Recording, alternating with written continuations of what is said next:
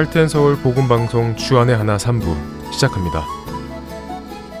주안의 하나 3부에는 올바른 기도의 방향을 제시하는 주님 마음에 합한 기도와 노스캐롤라이나 그린스보로 한인 장로교회 한일철 목사님께서 전해주시는 말씀 프로그램 이 시대의 엘리야로 살라 그리고 매일의 삶에서 우리의 신앙을 점검해보는 내 마음의 묵상이 준비되어 있습니다. 먼저 주님 마음에 합한 기도로 이어드리겠습니다.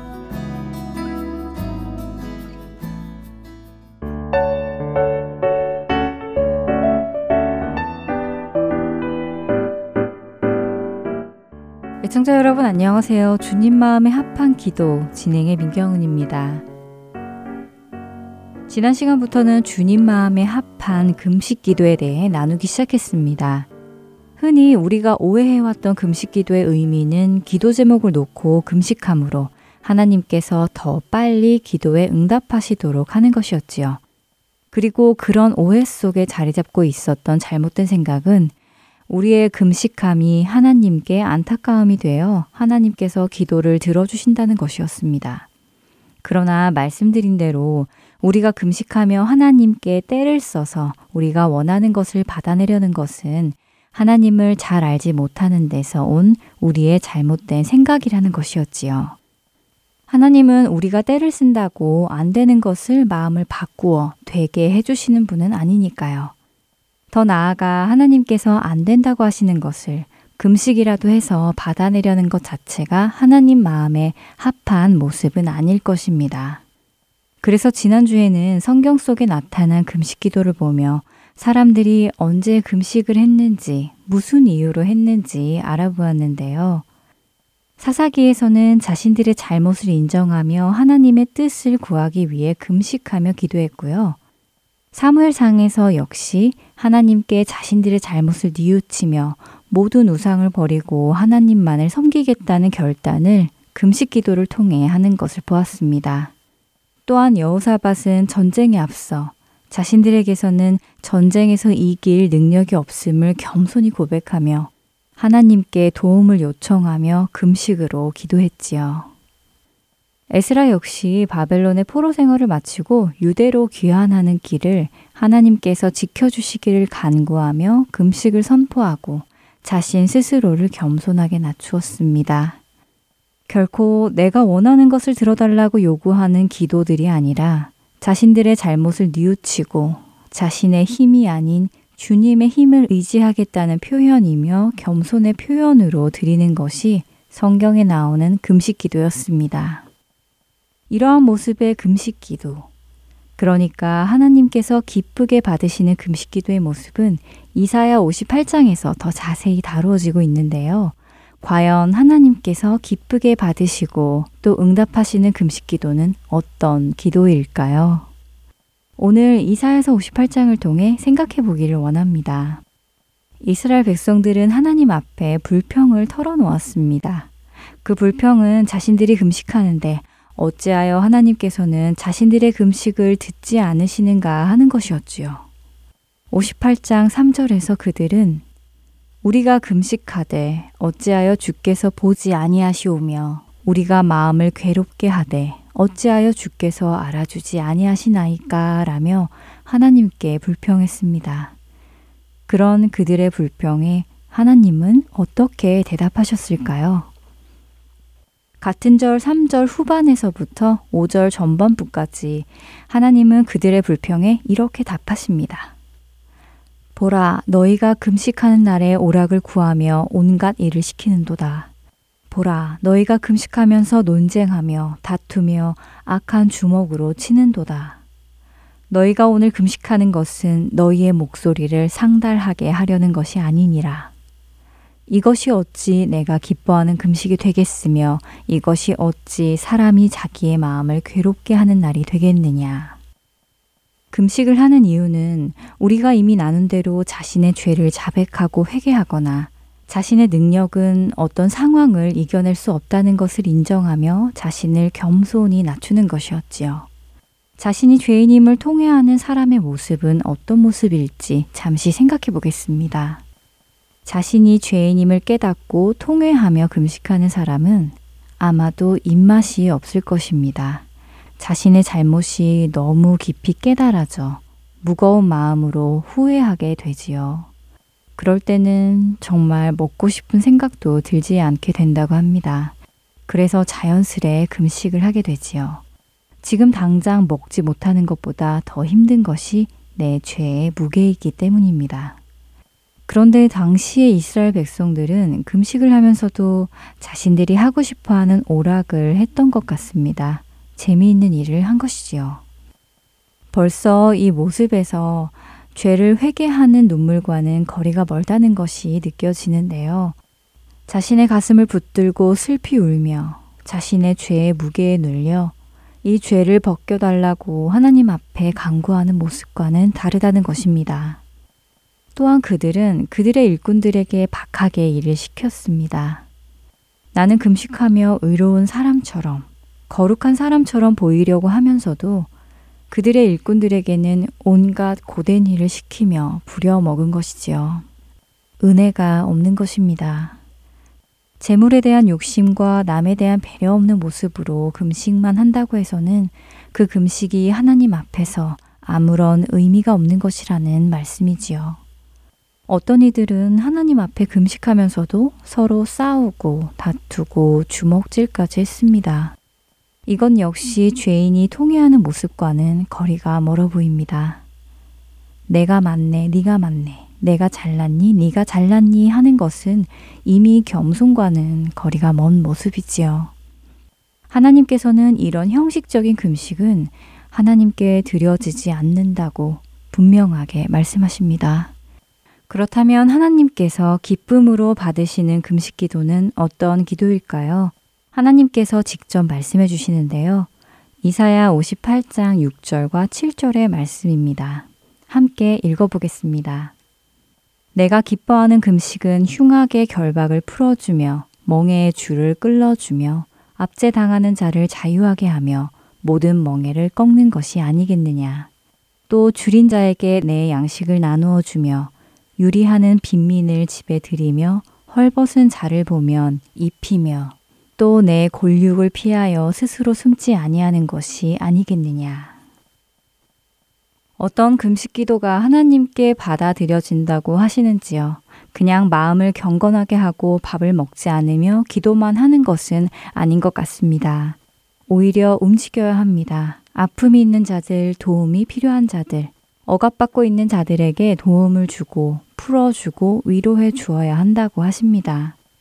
굶주린 자에게 우리가 먹을 음식을 나누어 주고 집 없이 떠돌아다니는 자들을 내 집으로 초대하여 필요를 채워주고 옷이 없는 자는 입혀주고 도움이 필요한 친척들을 외면하지 않고 도와주며 하는 그런 금식 기도가 하나님께서 기뻐하시는 금식 기도라고 하십니다. 우리 대부분이 금식 기도를 할 때는 어떤 급박한 제목을 놓고 할 때가 대부분입니다. 병이 심하게 들었다던가 어려운 상황에 놓이게 되었다던가 급히 해결해야 하는 일들이 있을 때이지요. 이럴 때 우리는 금식하며 하나님께 빨리 응답해 주시라고 기도를 드립니다.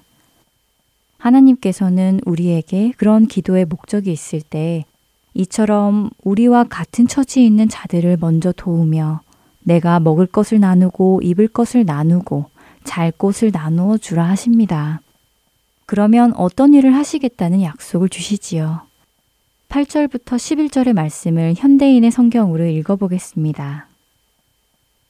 그러면 내 은혜의 빛이 아침 햇살처럼 너희에게 비칠 것이니 너희 상처가 속히 치료되고 내가 항상 너희와 함께하여 사방으로 너희를 보호하겠다. 그리고 너희가 기도할 때 내가 응답할 것이며 너희가 도와달라고 부르짖을 때 내가 여기 있다 하고 대답할 것이다. 만일 너희가 약자를 억누르고 남을 멸시하며 악한 말 하던 것을 그치고 굶주린 자에게 먹을 것을 주며 고통 당하는 자를 도와주면 너희 주변의 어두움이 대낮처럼 밝을 것이다. 그리고 내가 항상 너희를 인도하여 좋은 것으로 너희를 만족하게 하고 너희를 든든하게 지켜줄 것이니 너희가 물을 댄 동산 같을 것이며 절대로 마르지 않는 샘과 같을 것이다. 우리가 하나님의 마음에 합한 금식 기도를 드릴 때 하나님께서는 하나님의 은혜의 빛을 아침 햇살처럼 우리에게 비추어 주실 것이라고 약속하십니다. 우리의 상처가 속히 치료되고 하나님께서 친히 모든 환경에서 보호해 주실 것이며 우리가 주여 도와주세요 라고 외칠 때 그래 내가 여기 있다 라고 응답해 주시겠다고 약속하십니다. 어떠신가요 여러분? 하나님의 약속이 있는 금식 기도 해보지 않으시겠습니까? 나의 유익을 위해 억지로 하나님께 응답을 강요하는 금식 기도가 아니라 내가 처한 어려움을 겪는 다른 자들을 먼저 돌보며 은혜 베풀 때에 하나님께서 우리에게 갚아주시는 그 기도. 그 기도를 하시는 우리 모두가 되기를 바랍니다. 주님 마음에 합한 기도 마치겠습니다. 다음 시간에 뵙겠습니다. 안녕히 계세요.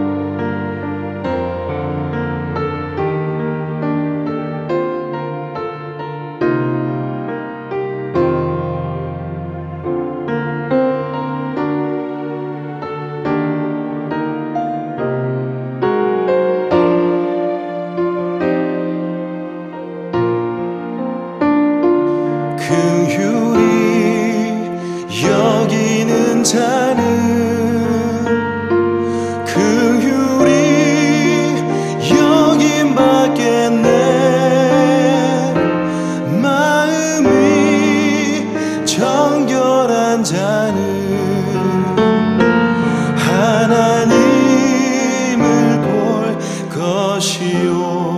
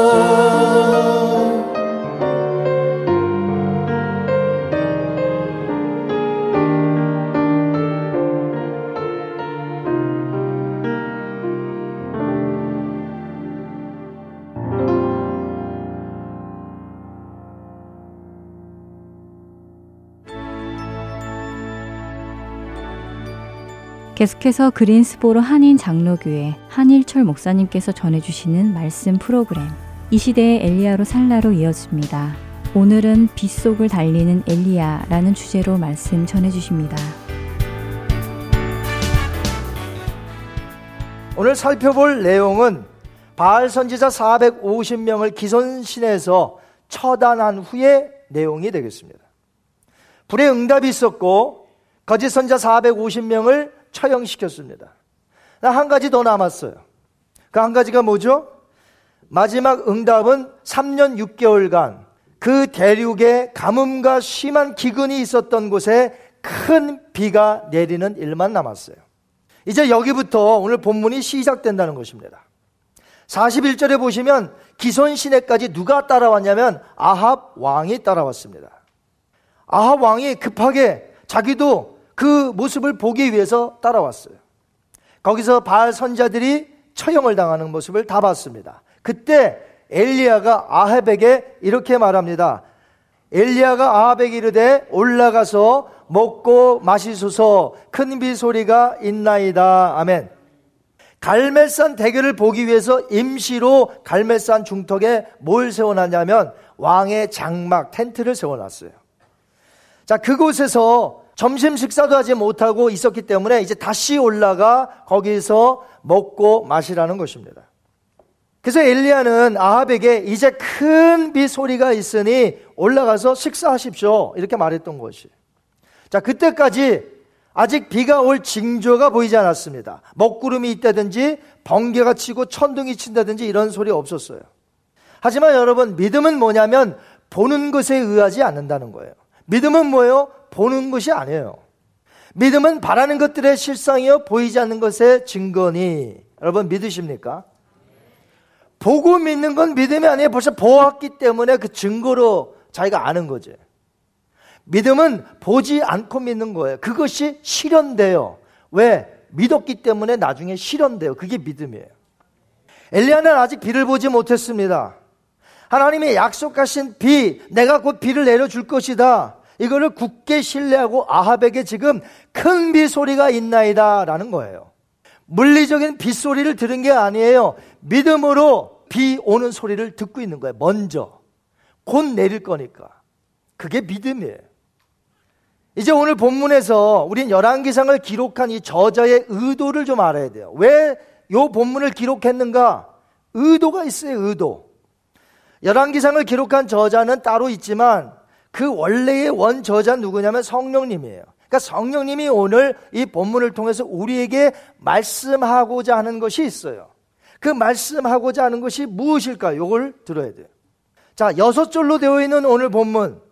이 짧은 본문에서 성경 저자는 히브리어로 같은 단어를 여섯 번씩이나 일부러 반복해서 기록을 했다는 거예요. 올라가. 자, 이것이 히브리어 단어로 한번 따라 하십니다. 알라. 예. 이 알라는 그 이슬람에서는 알라 신이라고 그러죠. 예. 나 이것은 이제 달라요. 여기 있는 알라랑 다릅니다. 여기서의 알라라는 것은 뭐냐면 알레 혹은 올라라고 바꿔서 단어를 여기서 사용했는데 이 알라는 올라간다는 뜻이에요. 그러나 이슬람에서의 알라는 아랍어로 아랍어로 알라 신이라고 자기들이 말하는 거예요. 그러니까 그 신 이름하고 여기선 다릅니다. 여기서의 본문에서 여섯 번 강조하게 있는 게 알라인데 알라는 올라간다. 여러분 번지 아시죠? 번트 오프링. 그게 뭐냐면 올라요. 올라. 올라간다.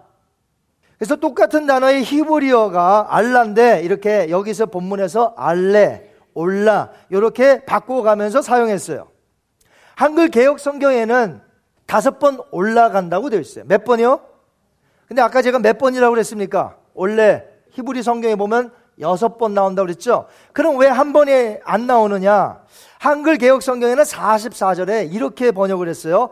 사람의 손만은 작은 구름이 일어나 그랬어요. 일어나. 여기에 일어나가 바로 히브리어로 알레요. 알레. 이게 뭐냐면 능동 분사 형태인데 그 뜻이 올라간다 이런 뜻이에요. 구름이 올라간다 이런 뜻이에요. 자, 이렇게 올라간다는 뜻을 가진 알라라는 것을 여섯 번씩이나 일부러 성경 저자가 기록하였고 그것을 우리가 오늘 알아야 한다는 것이죠. 아합은 갈멜산으로 왜 올라갔습니까? 엘리야 말대로 먹고 마시려고 올라갔습니다. 하지만 엘리야는 왜 올라갔습니까? 비를 내려 달라고 하나님이여 비를 내려 주옵소서 기도하기 위하여 산으로 올라갔다는 것입니다. 일단 두 사람의 올라감을 대조할 수 있죠. 올라간 이유가 서로 다릅니다. 42절 상반절 한번 보겠습니다. 아합이 먹고 마시러 올라가니라. 영어 성경에는 전부 go로 돼 있어요. go, 뭐 went off, go, go 이렇게 돼 있어요. 근데 한국말 성경이나 이렇게 히브리 성경에 보면 올라, 올라간다, 알라, 올라, 알레 이렇게 되어 있어요. 자, 아합이 산에 오른 이유는 왜 올라갔어요? 먹고 마시기 위함이었어요. 사실 아합만 점심을 못 먹었습니까? 엘리야도 먹지 못하긴 마찬가지였습니다. 그러나 비가 올 곳이라 하나님의 약속 앞에서 두 사람이 갈멜산에 올라간 이유는 너무나 대조적이었습니다. 어떤 학자들은 주장하기를 대결하기에 앞서서 아합이 금식을 했다는 거예요. 금식기도. 바알을 위해서, 바알의 선자들의 승리를 위해서 바알에게 금식기도 했다는 것이 이길 수 있도록. 이것을 알고 있는 엘리야가 이제는 대결이 끝났으니 더 이상 헛된 금식하지 말고 음식을 먹으라는 것이에요. 비가 곧 올 것이니 먹어라. 왜? 또 가야 되니까. 만약 이 주장이 사실이라면 아하방은 산에 올라가 음식을 먹기 전에 뭘 해야 되는 줄 알아요? 무너진 그 하나님의 재단이 세워졌고 거기에 불이 임했잖아요. 그러니까 그 재단 앞에서 하나님 앞에 자신의 죄를 내어놓고 회개하고 통해 자복해야 그 순서가 맞는 거란 말이죠. 그런데 그는 먹기 위해서 올라갔습니다. 그것이 됐어. 그러기 위해서 올라갔다는 거예요. 이런 아합의 모습 속에서 오늘 자기의 죄는 회개할 줄 모르고 오로지 세속적인 자신의 일에 몰두하는 사람들을 떠오르게 됩니다. 자신의 죄를 회개해야 되는데 자신의 죄가 뭔지 몰라. 그저 먹고 마시고 그저 되는 대로 사는 삶. 여전히 자신만을 위하여 어디든지 올라가려는 사람들. 아합을 통해서 우리가 볼 수 있어요. 자신만을 위한 사람. 성공을 위해서 올라가려는 사람. 이 전부 어떤 사람이냐? 아합과 같은 사람들이에요. 반면에 엘리야는 왜 올라갔어요? 갈멜산에? 왜 올라갔어요? 하나님 앞에 간절히 기도하기 위하여 올라갔다는 것입니다. 우리 42절 한번 보겠습니다. 엘리야가 갈멜산 꼭대기에 올라가서 땅에 꿇어 엎드려 그의 얼굴을 무릎 사이에 넣고 아멘. 기도하러 올라간 엘리야. 그 모습이 오늘 우리의 모습이 되어야 될 줄 믿습니다. 이것은 꼭 산이나 기도원에 가서만 기도하려는 건 아니에요. 나에게 평상시에 지금 기도하는 삶이 있다면 그 삶이 올라가는 삶이라는 것이에요.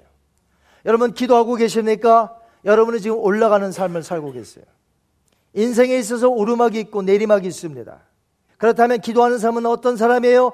오르막길에 있는 사람이에요. 올라가는 사람이에요. 그러나 기도하지 못하는 사람, 내리막길에 서 있습니다. 지금 내려가고 있습니다. 곤두박질하고 있단 말이에요.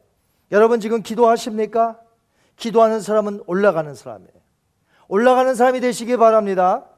독수리처럼 날개치며 올라가는 것. 마찬가지입니다. 사랑하는 그의 자녀들에게 기도의 능력을 주셨어요. 기도는 능력입니다. 우리가 기도할 때 올라갈 수 있는 거예요. 그렇기 때문에 기도하는 삶은 누구든지 산다면 그 사람은 지금 올라가고 있다. 다니엘도 기도하는 삶을 살았습니다. 올라가잖아요. 바울은 어떻게 했습니까? 선교 자기의 힘으로 했습니까? 그는 자기의 힘으로 하지 않았습니다. 복음이라는 능력이 있었고 그는 자신을 위해서 기도했고 교회들에게 우리를 위해서 기도해다오. 그래서 세계 선교를 할 때 성공적으로 할 수 있는 거예요. 기도하는 사람은 올라가는 거예요. 베드로는 기도하러 성전에 올라갔다가 어떻게 했습니까? 나면서 앉은 뱅이를 고쳐주었습니다. 기도하러 올라가는 사람, 그 사람은 하나님이 함께 하십니다. 기도가 무엇이며 기도 왜 하는 것입니까? 살아계신 하나님께 나아가 그분과 교제 나눈 것이 기도입니다.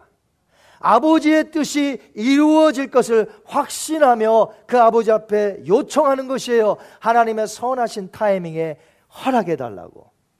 그게 기도예요. 성경은 기도의 중요성에 대해서 수도 없이 많이 말씀하셨습니다. 야고보는 그의 짧은 서신에서 오직 한 사람의 기도의 예를 들어서 우리에게 교훈하고 있어요. 그 사람은 다름 아니라 누구예요? 엘리야 선지자입니다. 야고보서 5장 17절과 18절 한번 보실까요? 의인의 간구는 역사에는 이미 금이니라. 엘리야는 우리와 성정이 같은 사람이로되 그가 비가 오지 않기를 간절히 기도한즉 3년 6개월 동안에 땅에 비가 오지 아니하고 다시 기도하니 하늘이 비를 주고 땅이 열매를 맺었느니라. 아멘. 하나님께서 역사하시고 행하시지만 믿음을 가진 사람들의 간구를 통해 하나님이 역사하신다는 것이. 그렇게 크리스찬들의 믿음의 기도는 매우 중요합니다. 해도 되고 안 해도 되는 게 아니라 크리스찬이라면 믿음의 기도를 해야 돼요. 믿음의 기도는 엘리야만 할 수 있었던 것이 아닙니다. 우리들도 믿음의 기도를 할 수 있습니다. 그가 우리와 성정의 같은 사람이라고 야고보가 말했어요. 그도 사람이요, 우리도 사람입니다. 그도 믿음을 가졌고 우리도 믿음을 가졌습니다. 그렇기 때문에 우리도 엘리야처럼 기도할 수 있는 것이에요. 엘리야가 갈멜산에서 기도했던 제목은 단순합니다. 아주 심플해요. 기도 제목이 확실해요. 뭐죠? 어떤 기도였어요? 비를 내려 주옵소서. 얼마나 간단합니까? 하나님께 온 이스라엘에 큰 비를 내려달라는 요청이었어요. 어떤 사람은 이렇게 질문할 수 있을 줄 알아요. 하나님께서 이미 비를 지면에 내려 주시겠다고 약속하셨는데 우리가 기도할 필요가 있습니까? 라는 것이에요. 그렇다면 여러분의 생각을 제가 한번 들어볼게요. 여러분 생각에는 비가 내리는 타이밍이 언제가 우리 인간적으로 가장 좋은 타이밍입니까? 그 당시에 비가 내려지는 때가. 저 생각해 봤어요. 언제냐? 하나님께서 불로 응답하셨어요. 재물을 딱 태우셨을 때 누구든지 다 여호와 하나님이 하나님인 줄 알았죠. 그때 불을 내린 다음에 즉각 비가 싹 내리면 누가 내린 거예요? 하나님. 야, 그때보다 더 좋은 타이밍이 어디 있어요? 또 하나 있긴 있어요. 언제가 좋은 타이밍이냐면 기존 시내로 이제 450명 끌고 갔어요. 이제 그 바알의 선자들을 한 명씩 다 죽입니다. 450명까지니까 445, 446 이렇게 이제 죽이면서 450명 딱 죽였을 때 하늘에서 비가 싹 내리면 이거 누가 하신 거예요? 하나님. 근데 비가 내리지 않았단 말이에요. 우리가 생각할 때 가장 좋은 타임이라고 생각한 그때에도 비는 내리지 않았다는 거예요. 약속만 주어졌고. 여러분은 그때 어떻게 하시겠어요? 비가 오지 않은데 어떻게 하시겠어요? 마냥 기다릴까요? 엘리야 어떻게 했어요? 산으로 올라갔습니다. 왜요? 기도하러. 기도하러. 하나님은 약속하셨지만 우리에게 기도하라고 말씀하십니다. 여러분 믿으세요? 하나님이 여러분에게 약속 주신 게 많을 거예요. 그런데 기도하라는 거예요. 야고보의 말을 잘 기울여 보시면 마치 엘리야의 믿음의 기도가 비도 오지 않게 만들었고 엘리야가 다시 기도했더니 비가 오게 만든 것처럼 구절이 구성되어 있어요. 원래 하신 게 누구죠? 비를 주신 게 엘리야예요? 아니에요. 하나님이 주셨어요. 그런데요. 어떻게 됐죠?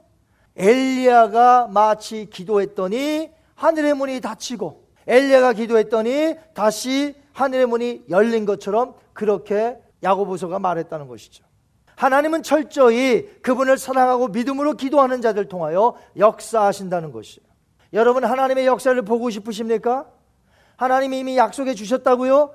그래도 여러분이 기도하실 때 하나님께서 여러분의 기도를 통하여 역사하시는 줄 믿으셔야 됩니다. 하나님은 우리가 무엇이 필요한지 다 아세요. 우리의 가야 할 길 다 아세요. 내가 지금 당장 무엇이 필요한지 다 아세요. 그러나 하나님께서는 여러분들이 당신 앞에 나와 그래도 계속해서 기도하기를 원하시는 것이에요. 우리 예수님 한번 생각해 볼까요? 그분은 하나님의 아들이셨습니다. 그분은 아버지의 뜻이 무엇인지 정확하게 알았습니다. 십자가를 지고 죽음으로 구속을 이루시는 것이 이 땅에 오신 최종 목표요. 그것을 이루기 위해서 날마다 메시아로서 하나님의 나라를 가르치셨어요. 하나님 아버지의 뜻을 아주 정확하게 알고 계신 분이에요. 100% 알고 계셨다면 돼요. 하지만 예수님은 어떻게 하셨어요? 그 아버지의 뜻을 이루게 해달라고 아버지 앞에 날마다 기도했습니다. 특히 붙잡히시기 전에 한번 생각해 보세요. 겟세만의 동산에서 땀방울이 핏방울이 됩니다. 간절하게 오랫동안 기도하셨어요. 하나님께서 아들의 죽음 후에 반드시 부활시켜 주신다는 약속을 주셨어요. 그 약속 받고 이 땅에 오신 거예요. 아들아, 너가 십자가에서 인간들을 위하여 대속의 죽음을 당하면 내가 3일 만에 부활하게 하리라 약속 주신 거예요. 그런데 예수님은 겟세만의 동산에서 어떻게 하셨습니까? 기도하셨습니다. 땀방울이 핏방울이 되도록 기도하셨습니다. 약속이 있는데도 십자가에서 이기게 해달라고 기도했고 하나님께서 이 일을 통하여 영광 받아달라고 기도한 거예요. 우리는 하나님의 약속을 의지하여 기도하는 자들이에요. 하나님의 약속을 이루어 달라고 기도하는 자들이에요. 또 얼마나 구체적인 약속을 하셨는지 몰라요. 우리에게 세계에 다니며 복음을 전파할 때에 많은 사람들이 우리의 복음을 통하여 사람들이 돌아오리라 약속하셨어요. 그래서 우리가 선교하며 전도하는 것입니다. 예수님은 떠나시면서 우리를 데리러 오시겠다고 약속하셨어요. 그래서 우리가 예수님 다시 오실 것을 바라보고 깨어 기도하는 것입니다. 너에게 병든 자가 있느냐? 어떻게 하라고 그랬어요? 교회 장로들을 청하여 병 낫기를 위하여 합심하여 기도하라고 하셨어요. 믿음의 간구는 역사하는 힘이 많으니라. 그러므로 병든 자는 어떻게 해야 돼요? 하나님의 약속을 믿고 교회 장로님들, 교회 목사님들을 청하여서 함께 병 낫기를 위하여 기도하는 것이에요. 믿는 자들을 보호하시며 친히 인도해 나가시겠다고 약속하셨어요. 그래서 우리는 우리의 가정과 우리의 비즈니스와 교회를 위해서 기도하는 것입니다. 약속은 있으나 단지 하나님께서 응답하시는 그 타이밍을 우리가 모를 뿐이에요. 그래서 그 응답이 이루어질 때까지 포기하지 아니하고 우리는 계속해서 믿음으로 간구하는 것입니다. 하나님은 자신의 약속을 신뢰하고 인내하며 간구하는 사람들의 기도를 기뻐 받으세요. 여러분이 오늘 하나님의 약속을 믿고 기도한다면 하나님이 여러분의 기도를 기뻐 받으신다는 것입니다. 하나님께서 이제 엘리야에게 비를 내려 주실 것이라는 약속을 주셨기에 엘리야는 담대하게 빗소리 들리지 않아도 믿음으로 빗소리를 듣고 아합에게 말합니다. 큰 비 소리가 있나이다. 비가 아직 올 징조가 없더라도 말이죠. 이렇게 엘리야는 하나님의 약속에 대한 신뢰와 확신이 있었습니다. 이 시대를 사는 저와 여러분은 이런 믿음이 있어야 돼요. 이왕 믿음을 가지시려면 이런 큰 믿음을 가지시기 바랍니다. 신뢰와 확신, 하나님의 약속의 말씀이 이루어질 것이다. 믿는 거예요. 이제 엘리야는 얼굴을 무릎 사이에 놓고 간절히 기도합니다. 기도하면서 종을 시켜요. 지중해 바다가 보이는 쪽으로 올라가라 그래요. 너 종아 지금 올라가서 비가 올 징조가 있는지 보고 오너라. 엘리야의 종은 산으로 더 올라갑니다. 엘리야가 머문 곳에서부터 더 올라갑니다. 지중해를 바라봅니다. 아무것도 없나이다. 몇 번까지 하라고 그래요? 일곱 번까지 하라고 합니다. 여섯 번째까지 산에 갔다 온 종은 또다시 엘리야가 일곱 번째 또 올라가라는 말을 순종하여 다녀옵니다. 일곱 번째 보니까 어때요? 손만한 구름이 나타났어요. 이 구름이 올라갑니다. 이것을 엘리야에게 고합니다. 여러분, 일곱이란 숫자는 완전수입니다. 성경에서 일곱 완전수예요. 반드시 되어지는 숫자예요. 하지만 인간의 편에서 일곱은 뭔지 아세요? 믿음과 인내의 한계를 상징하는 숫자예요. 일곱이라는 숫자는 믿음을 가져야 되는 숫자예요. 인내해야 되는 숫자예요. 그 한계까지 가는 게 일곱이라는 숫자예요. 여러분 나만 장군 다 아시죠? 뭐라고 합니까? 엘리사가 여단강에 가서 몸을 담그라 일곱 번. 그러면 문둥병에서 나으리라.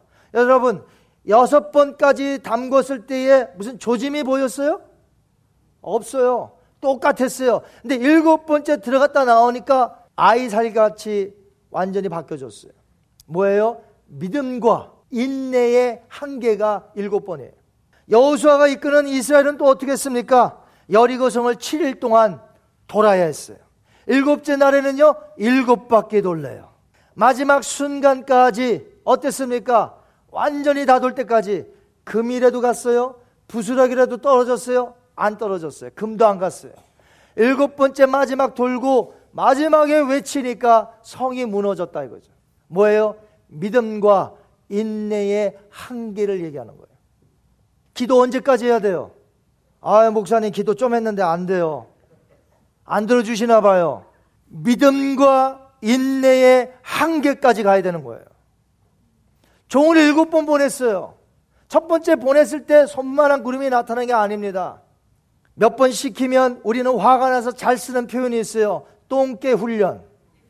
아니 이거 똥개 훈련시키는 것도 아니고 도대체 이게 뭐야? 두세 번도 아니고 일곱 번씩 힘들어 죽겠는데 갔다 오래. 일곱 번씩이나 순종하여 올라간 엘리야의 종은 드디어 손만한 구름이 있는 것을 보고합니다. 엘리야는 그 보고를 받자마자 어떻게 했어요? 이제 됐다는 것이에요.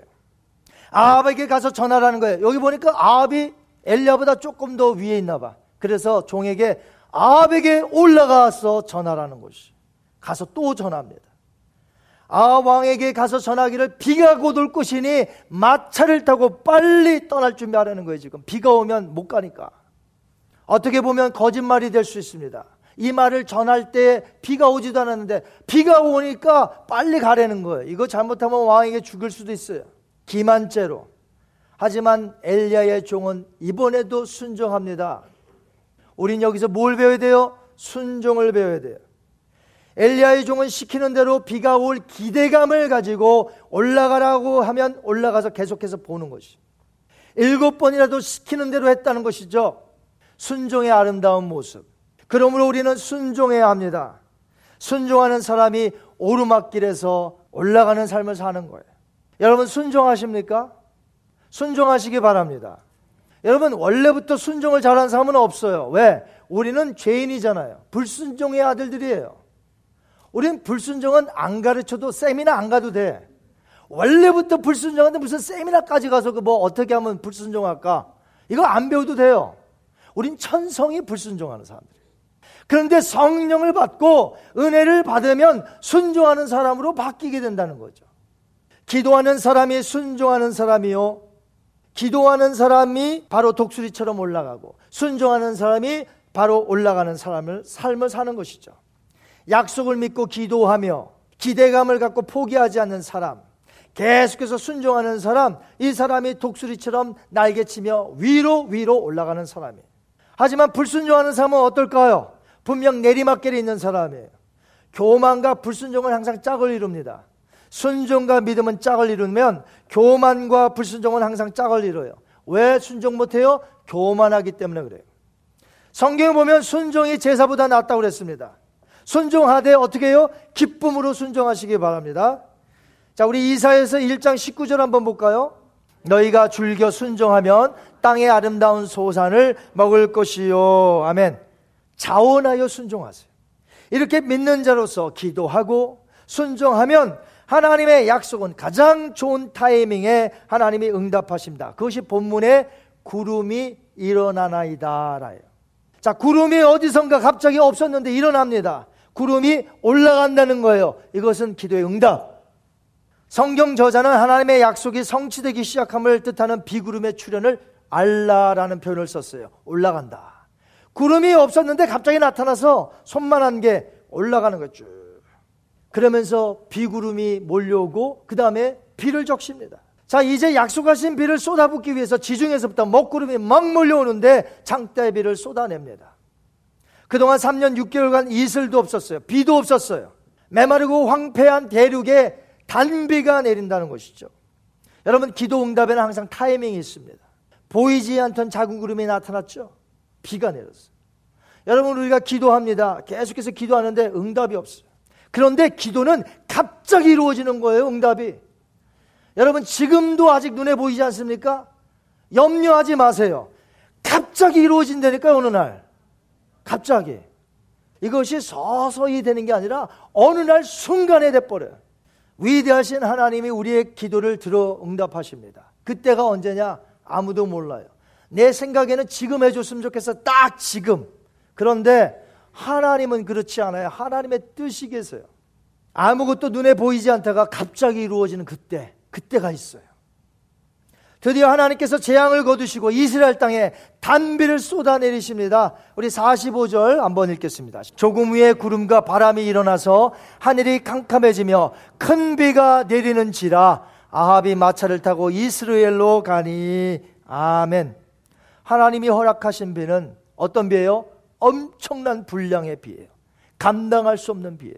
이런 비를 하나님께서 이스라엘 땅에 내려 주셨어요. 얼마나 많은 비가 내리냐면 이걸 알았기 때문에 왕에게 그렇게 전한 거예요. 빨리 마차를 타고 가소서. 왜냐하면 왕이 지금 마차를 타고 내려가는 길은 기손 강가에 있는 주변이에요. 우기 때에는 폭이 넓어지고 이 강물이 거세게 지나갑니다. 나 건기 때에는 이 폭이 좁아져요. 시냇가예요. 그런데 비가 많이 오게 되면 어떻게 돼요? 기손 강가가 전부 범람해요 물로. 그러면 통행이 불능이에요. 그러면 마차를 타고 갈 수가 없어요. 그래서 엘리야는 엄청난 비를 하나님이 내려주실 거니 왕에게 지금 마차를 타고 빨리 가라는 거예요. 우리 하나님은 이렇게 응답하시는 분이에요. 하나님은 너무나 선하시고 좋으신 분이라 우리에게 응답하실 때 감당할 수 없을 만큼 부어주시는 분이세요. 아합이 이번 사건으로 심경의 변화가 있었는지 없었는지 엘리야는 아직 몰라요. 그러나 엘리야는 하나님이 왕을 세워 주셨으니까 왕에게 지금 빨리 가려는 거예요. 그래서 선을 베푸는 거죠. 이제 엘리야는 갈벨산에서부터 달리기 선수처럼 힘차게 뛰어갑니다. 오늘 한번 제목을 따라합니다. 한번 절 따라하세요. 빗속을 달리는 엘리야. 멋있지 않아요? 빗속을 달리는 엘리야. 우리 46절 한번 읽겠습니다. 여호와의 능력이 엘리야에게 임함에 그가 허리를 동이고 이스르엘로 들어가는 곳까지 아합 앞에서 달려갔더라. 아멘. 갈멜산에서 이스르엘까지는 약 17마일 걸립니다. 17마일 거리인데 이것이 풀 마라톤 대회 약 한 3분의 2 정도 되는 거리예요. 긴 거리죠. 그런데 그 먼 거리를 어떻게 했어요? 빗속으로 달린 거예요. 그러나 엘리야는 잠깐 달린 게 아니에요. 17마일을 빗속에서 그것도 그냥 비가 아닙니다. 장대비 같은 데서 계속해서 달려가는 거예요. 지치지 않고 심지어 성경에 보니까 아합의 마차보다 더 빠르게 달려갔다 그랬어요. 앞서서. 그런데 여기에 그렇게 달릴 수 있는 원인 제공한 게 있어요. 그게 뭐냐? 한번 따집니다. 여호와의 능력이 임하였다. 엘리가 그렇게 갈 수 있는 게 왜 그래요? 여호와의 능력이 임하였기 때문에 그래요. 빗속을 달리는 엘리야. 엘리야는 장대비를 흠뻑 맞고 힘차게 달리면서 무슨 말을 하고 싶었을까요? 달리면서 여호와 하나님을 봐라. 이 나라의 장대비를 이렇게 내려주는 여호와 하나님을 봐라. 퍼레이드 아닐까요? 감사와 감격의 퍼레이드로 힘차게 달리는 엘리야. 사람들에게 시위하는 겁니다. 너희는 바알을 하나님이라고 그랬지. 우리 하나님을 봐라. 우리 하나님을 봐라. 이렇게 비를 내려주시는 하나님. 엘리야는 여호와 하나님의 능력으로 힘차게 달렸다고 오늘 성경은 말하고 있습니다. 근데 히브리 성경을 직역하면 이렇습니다. 한번 따라하십니다. 하나님의 손으로. 자, 여호와의 능력이 뭐라고요? 하나님의 손으로 엘리야를 붙들어 주셨다 이 말이에요. 하나님이 우리를 붙들어 주시면 우리도 할 수 있다는 거예요. 내 힘으로는 못해요. 내 힘으로. 엘리야가 어떻게 제정신으로 자기 힘으로 아합이 가는 마차보다 빨리 달릴 수 있어요? 못해요. 여호와의 능력이 임하니 여호와의 능력이 우리에게 임하니 우리가 다 할 수 있는 거예요. 여호와의 능력이 뭐라고 그랬어요? 하나님의 손이 엘리야를 붙들어 줬다는 거예요. 하나님 우리를 붙들어 주시면 우리는 할 수 있습니다. 믿음의 경주 할 수 있어요. 세계 선교 할 수 있어요. 전도 할 수 있어요. 무엇을 못할까요? 다 할 수 있어요. 여호와의 손이 우리를 붙들어 주시면 다 할 수 있는 거예요. 천성에 가기까지 우리는 표대를 향하여 달려야 합니다. 은혜의 소낙비를 맞으며 달려야 됩니다.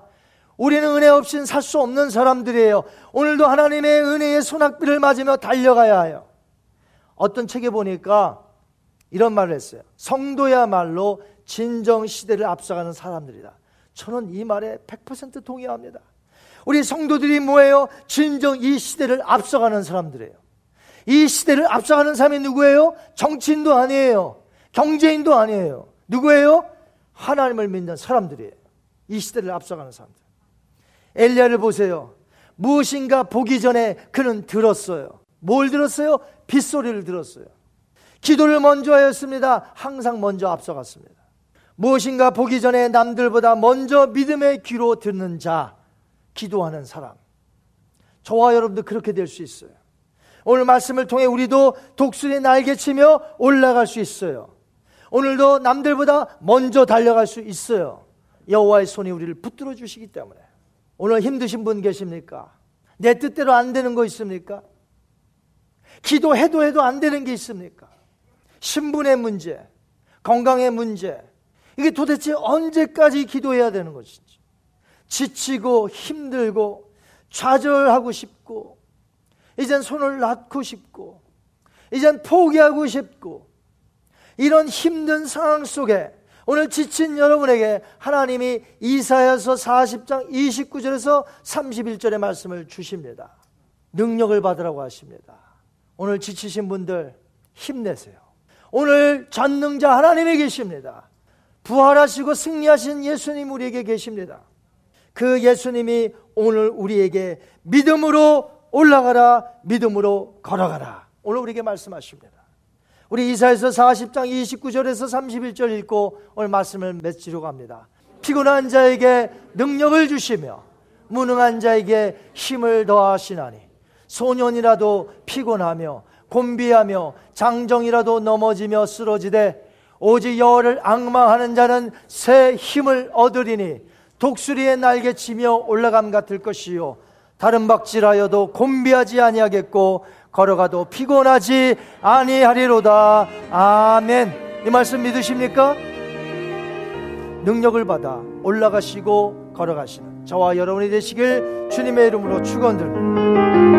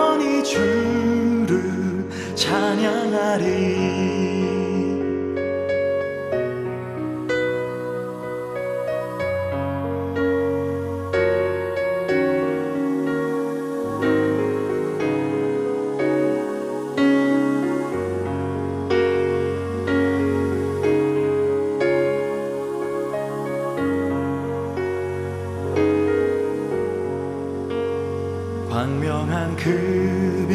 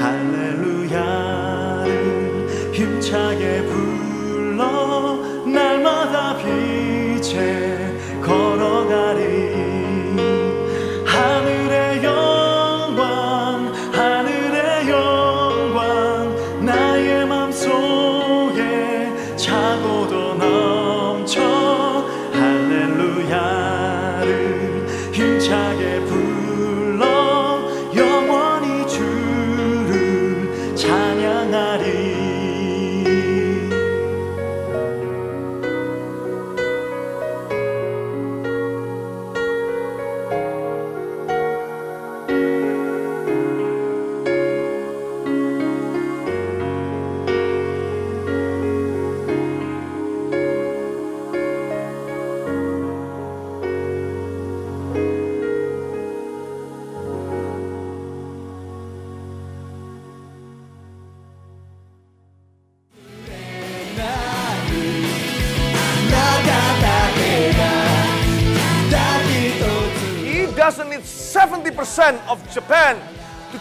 the spiritual trend in this nation. He's fine with 0.7% to begin with.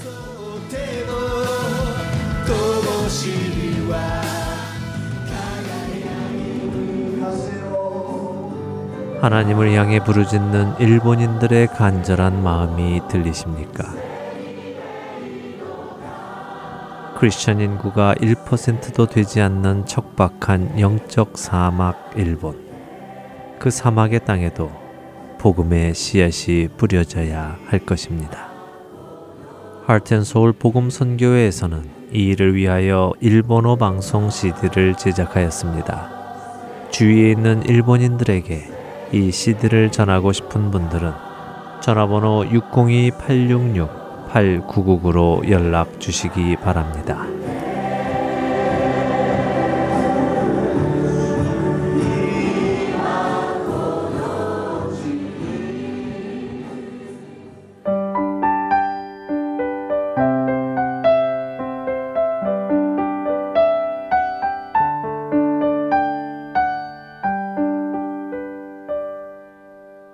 우리 삶을 돌아보는 시간, 내 마음의 묵상.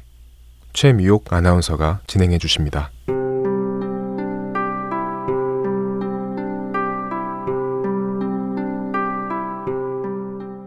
살아가면서 기쁨에 넘쳐 주님을 찬양하기 위해 성경 말씀을 펴보신 적 있으십니까? 반대로 절망 속에서 울부짖으며 말씀으로 위로받고자 성경을 펴보신 적은요? 그럴 때 여러분은 주로 성경의 어떤 부분을 펴서 읽고 묵상하시나요?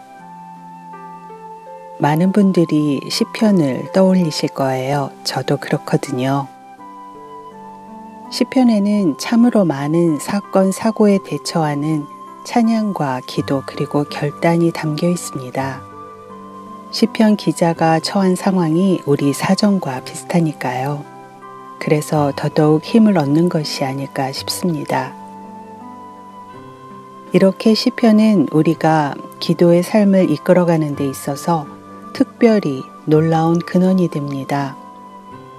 예를 들면 시편 42편은 마음속의 모든 갈망을 드러내 보이며 하나님의 사랑의 보호하심에 그것들을 맡기면서 정직하게 하나님을 만나는 상태로 우리를 인도합니다. 내 영혼아, 내가 어찌하여 낙심하며 어찌하여 내 속에서 불안해하는가? 너는 하나님께 소망을 두라. 그가 나타나 도우심으로 말미암아 내가 여전히 찬송하리로다. 시편 42편 5절의 말씀입니다.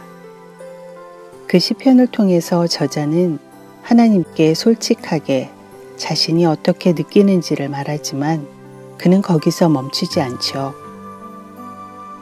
그는 하나님 앞에서 자신의 심정과 간절함을 그리고 질문과 의문점을 내려놓고 하나님을 의지하는 행함 속에서 평안함을 발견합니다. 그리고 시편 저자는 지난날에 하나님과의 관계를 생각해 보죠. 그리고 하나님께서 어떻게 행하셨고 그분은 누구신지를 기억해냈으며 무엇을 하실 것인지도 다시 생각하게 됩니다.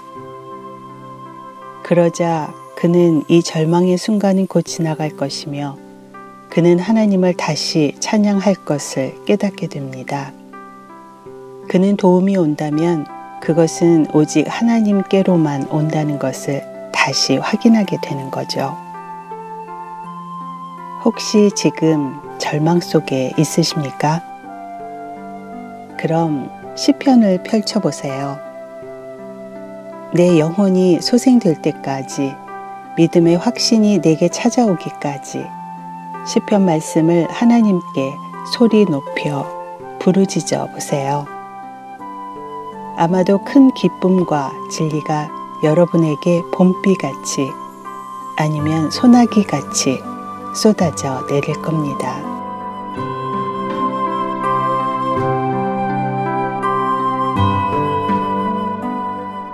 하나님, 사슴이 시냇물을 찾기에 갈급한 같이 내 영혼이 주를 찾기에 갈급합니다.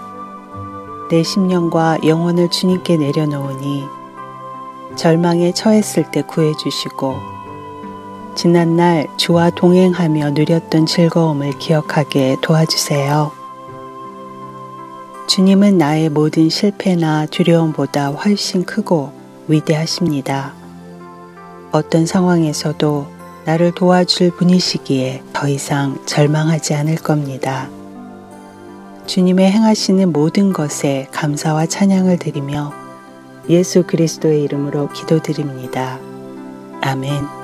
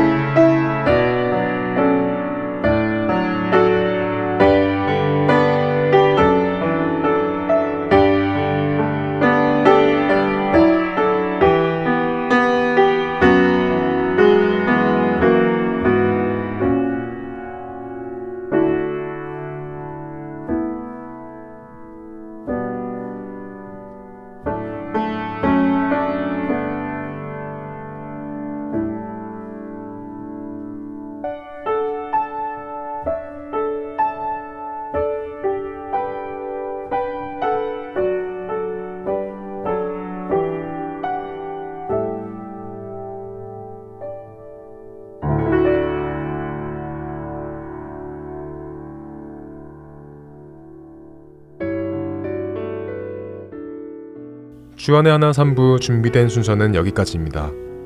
청취해주신 여러분들께 감사드립니다. 다음 주에 다시 뵙겠습니다.